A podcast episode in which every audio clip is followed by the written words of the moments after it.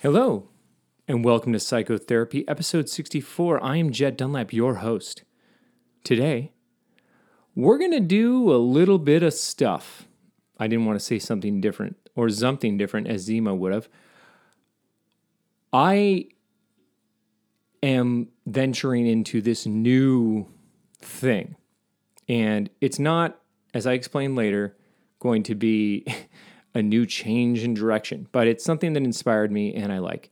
I'm going to pepper in occasionally audio from a moment where I'm talking to someone, like in this episode where I'm talking to Gina, that you'll hear in a minute, or in future episodes where, for instance, today I was at the doctor and I witnessed something there with one of the other people going and seeing the psychiatrist that I felt inspired to talk to my audience about. So future episodes will have me speaking into my phone or into my audio recorder, and we'll reflect back to that. And I go into this more in detail at the end of the episode, but basically what I'm getting to is that I feel there is tremendous value in me speaking to you in the moment. And the only way I can do that is by grabbing whatever's closest to me and speaking into it. I've done this a lot in the past with writing it down on a piece of paper in my phone. But by the time I read it and I try and regurgitate it for a full episode, it just doesn't come out as pure. It just doesn't come out the way it felt at the moment. And so I'm not going to worry about the audio quality you get in that, because you, my audience, are after what it is I do, or you wouldn't be listening. And this is a part of what I do, trying to bring you the most honest and pure emotion from a person experiencing things in real time, just like you do. So the audio we're going to listen to now is a conversation I had with Gina inside the house. And our house is a R V that sits on six tires as opposed to being grounded to the floor. And I talk about how when we made the decision to move to this place and dig my house out of the ground and live on this land in an R V, and it wasn't even that cool back then. No one was really doing that. I guess that's a generalization. But it definitely wasn't as popular as it is now. And we didn't buy one of those six hundred thousand dollars places, because that would have defeated the point, right? We got a place that we got used and for like twelve thousand dollars, and then put three and a half months of work into it to make the place we wanted it to be a luxury condo, but we owned it cash. And so the conversation you're going to hear now is Gina and I talking about how not only do we feel it's beneficial to live in a place, if you can, that is not anchored to the ground. I guess what I'm trying to say in this segment is that if you are the type of person that is like me, and I think you might be if you're listening, try and have as little attachment to, here it is, try and be as fluid as you can. And for us, not having a place that we were indebted to. Right now, you know, we're looking at investment properties, but not our home, or what people say on remodeling places that always is scary to me, their forever home. We want to be able to be mobile. And that's appealing to us because I think that the fluidity of your life is important for you to own as much of your consciousness as possible. Gina, in the conversation we have right now, is even going into if you have debt or if you owe to your school, so uh, student loans or something like that. Now, it's picking up a little rough, but you're entering in that conversation a little late. And then after that, I'll go back to this kind of format and we'll just chat about whatever it is I chat about. So thank you so much for listening. This is Psychotherapy. I'm Jed Dunlap, and this episode starts right now.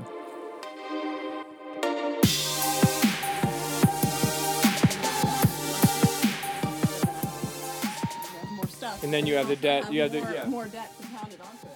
But the point was starting with the idea that I don't want to do a show where I have no opinions, which has been, I mean, I have many opinions in the show, but I don't want to have a show where I'm uh, pussyfooting, because that's funnier to say, pussyfooting around the idea that I think that there is a, there isn't a benefit to one side or the other.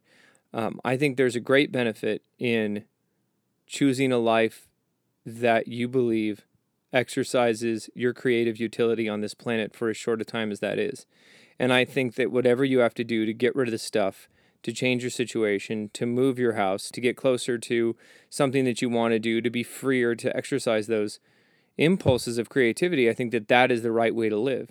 And the reason I didn't, I think, lean into that as much is because I didn't want to alienate the people on the show who aren't ready to hear that, right? So it's not that I don't think, I know, I know. I can speak from a high place of knowledge because not only do I study this, but I'm not going to go over my resume. If you want to listen to sixty-three, sixty-four episodes of the show, you can listen. What I was going to say is I have enough expertise to say that the happiest people, the most fulfilled people, the people you read about in books, the people who you read who wrote the books, the movies you see, the dances you admire, anything that you look up to is something that came from a person who was bold enough to say, I'm going to do what I feel I should. Even watching a person who is terrible at a thing, technically, but they're doing it with such joy, it's awesome. Yeah, fully committed. Right. And it even looks good to us. Mm-hmm. Like, people will think, oh, I like that dance. Like, when I used to dance drunk, and they'd be like, oh, what's that dance? And now I see it a little bit, but, but it's... It's the confidence. Right, well, The it's, confidence can carry you more than the skill I sometimes. Think, I, think, I think that it's confidence. I think that that's, that's a... That's a more technical way of putting, if the person is in a state of pure joy in the moment, we as humans have a have a resonance with that. Mm-hmm. And we derive the most pleasure and joy from watching a person do something that brings them pleasure and joy. Mm-hmm. And I don't think that that is going to be derived from a person doing the same thing every day, making the same commute every day, and putting that cycle on the shoulders of their children or the people around them. I think that you have to be bold. I think that you have to be strong enough to break what I was telling you last night, which is your trajectory, this massive thrust of society that has put you in a single direction on the rocket ship to death, and to move out of that force of inertia, the gyro mechanism that is keeping you in center. You must press with everything to shake it loose. But once you do, once you do and you, you gain command of that craft, then all of a sudden, just like being in space, you can go in any direction, even backwards if you want to, to be a kid again, and that's what acting is. Okay, Jet. After that point, if you're a listener of the show, you're familiar with when Jet goes off the rails and gets a little too excited. I get swept up in my own emotion and the uh, resonance or frequency that I was uh, receiving gets a little more diluted. And I start, uh, well, I start talking about stuff that isn't really as poignant or valuable to the topic. But the reason I shared that clip with you was going forward, and I've said this before that I would change the format. I'm not going to. This is definitely not that. I'm not changing the format. But a couple of times since that episode, I've recorded something into my phone right after something came to me. So I'll be in a situation and just a day-to-day thing, but an observation I make that I go, this is something my audience needs to hear. And I know that if I try and even write it down, which I do all the time, it will lose something in translation. And I'm constantly thinking about what I can offer that is unique. And not only unique for the sake of being unique, because having the show be popular or having it be something that makes me money or any of that stuff is not even a thought of mine. What I mean by unique is, what is it that I can do that can pierce through the layers of your resistance to get you to understand a concept that you didn't get from the books you read, from the videos you've watched, from the lectures you've attended, from the people who've given you good advice.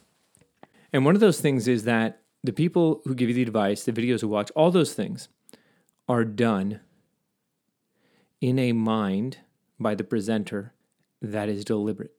And this show started and maintains being a show that I bring you into my stream of consciousness. And I think in there, just like riffing, if you are a uh, musician, in there you have a chance to hear inspiration. It will take you some whole episodes of mine. It will take you half of an episode to hear that. And you're going through this minutia that you wouldn't normally have in a well-produced podcast.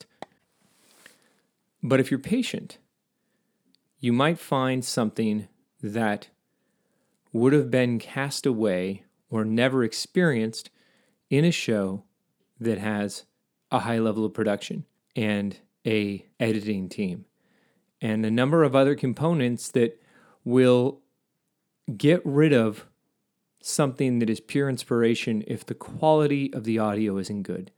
And fortunately, I have great listeners. And what my listeners said to me a while back, and I really appreciate their feedback on this, was I had some episodes where I had to leave my normal studio, which I'm still not in, because there was some construction going on.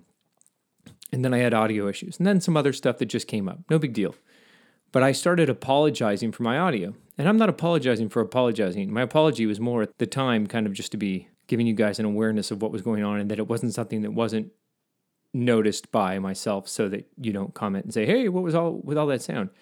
Anyway, a couple episodes I had birds in the background or whatever the case was, there was some kind of ambient noise that I thought was distracting. But what my audience said was they said, don't worry about that.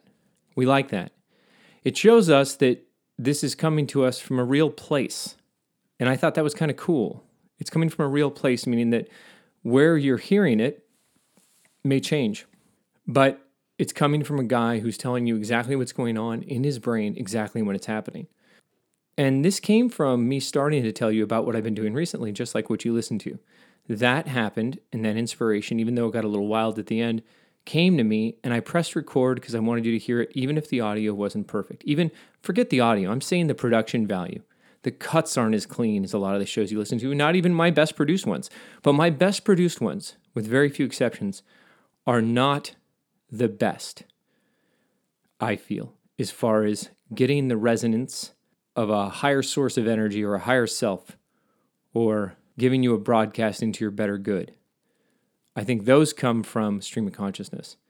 And what better way to put stream of consciousness into the show than me doing what I've been doing the last three or four days, which you won't hear until probably the next episode, but you heard a taste of it with that conversation I had with Gina, which is I'm on my cell phone or in my car and I just start talking.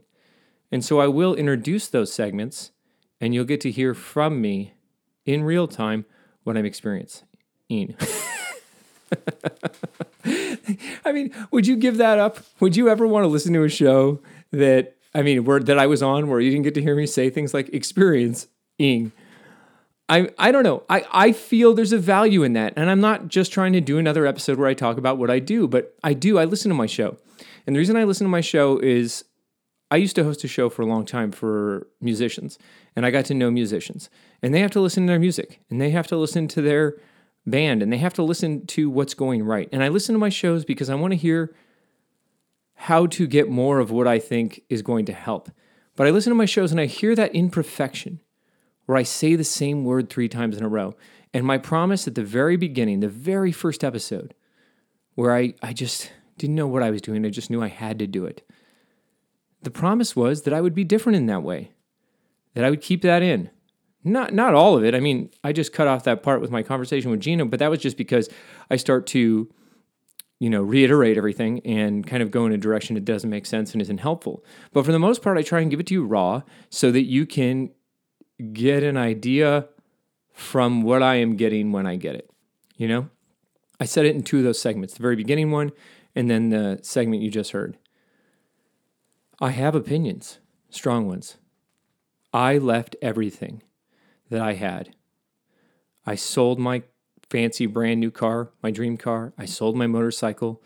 I sold eighty percent of my stuff. And you know what else I sold? Having a trapped audience of one hundred people every week who laughed at my jokes and really liked me.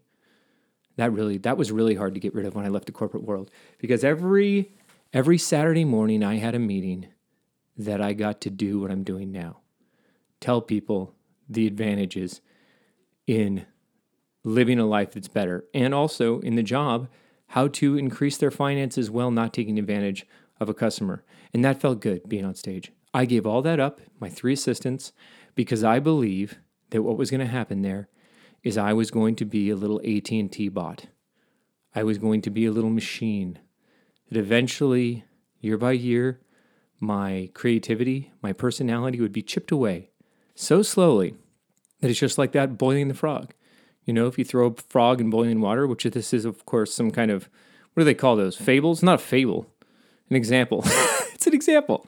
Very classic. This is a very classic example of if you throw the frog in the boiling water, and I don't recommend you try this at home, it'll jump right out. But if you slowly, slowly turn up the heat, the frog will boil. And that's what I felt like when I was at A T and T. And I'm not speaking to the company itself.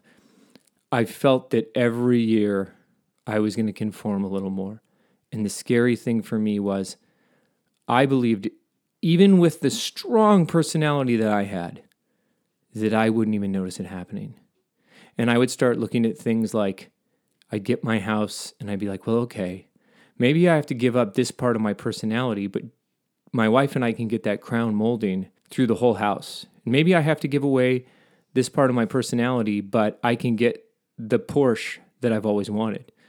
Maybe I have to give away this part of my sense of humor, but wouldn't an infinity pool be cool? And when I left all that, I didn't say I don't still have those dreams. There's definitely material objects I want, no question. I'm not living in an R V right now because that's where I want to live the rest of my life. I love the freedom while I'm young enough and intelligent enough to take advantage of that time.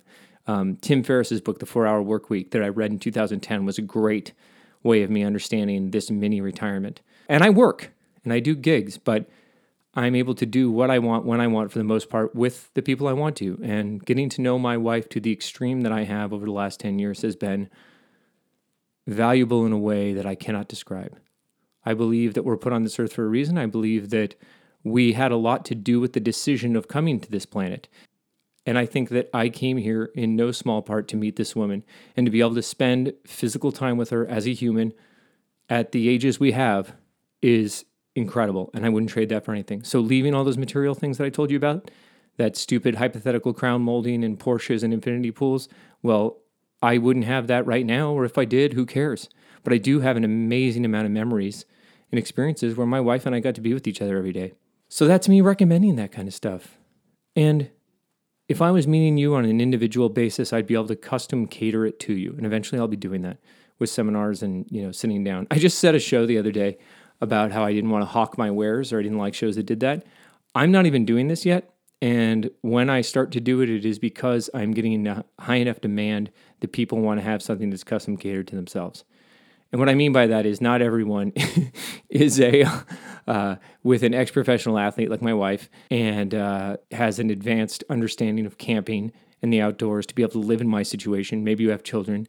Maybe you have a job you don't want to leave. Maybe you have a job you love and you want to figure out how to cater your life to experience, as a human, your creative utility. And I want for nothing more than to give that to you, because I have gotten to do incredible things. You know, documentaries while I'm hanging out of the side of a biplane over the Pacific Ocean, jump out of airplanes, jump off of cliffs while making a T V show, you know, work with some of the most amazing actors, have conversations with Kevin Costner about Field of Dreams, be able to work on projects that I was so passionate about, be able to do stand-up comedy, be able to write a screenplay. Something, some of these things are people would want to do their entire lives. Stupid stuff. Like I always want to, th- I thought, what would it be like if I grew a giant beard? And I talked about that a couple episodes ago. And it's stupid, but it's also a human experience. I get to play with the idea of this human unit, Jed Dunlap, and say, what can he do? Like what I'm doing at the gym right now, rock climbing. Meeting awesome people out when I was rock climbing that I would have never met if I hadn't just tried something new. And to be able to own your own personality, to be able to own your own life force, that's what I'm going to try and give to you. And I think it'll help when I'm doing it with these little segments where I speak into my phone or whatever's available and then cater a show around those experiences in, in the moment. And so we'll see what happens there. But thank you so much for listening to this episode. I know it was a little different, but a little different is good. We got to get used to that. I'm out of words. And uh, I'm going to hear from you next time, and you're going to hear from me next time, more accurately. I'm Jed Dunlap. This is Psychotherapy, and thank you for listening.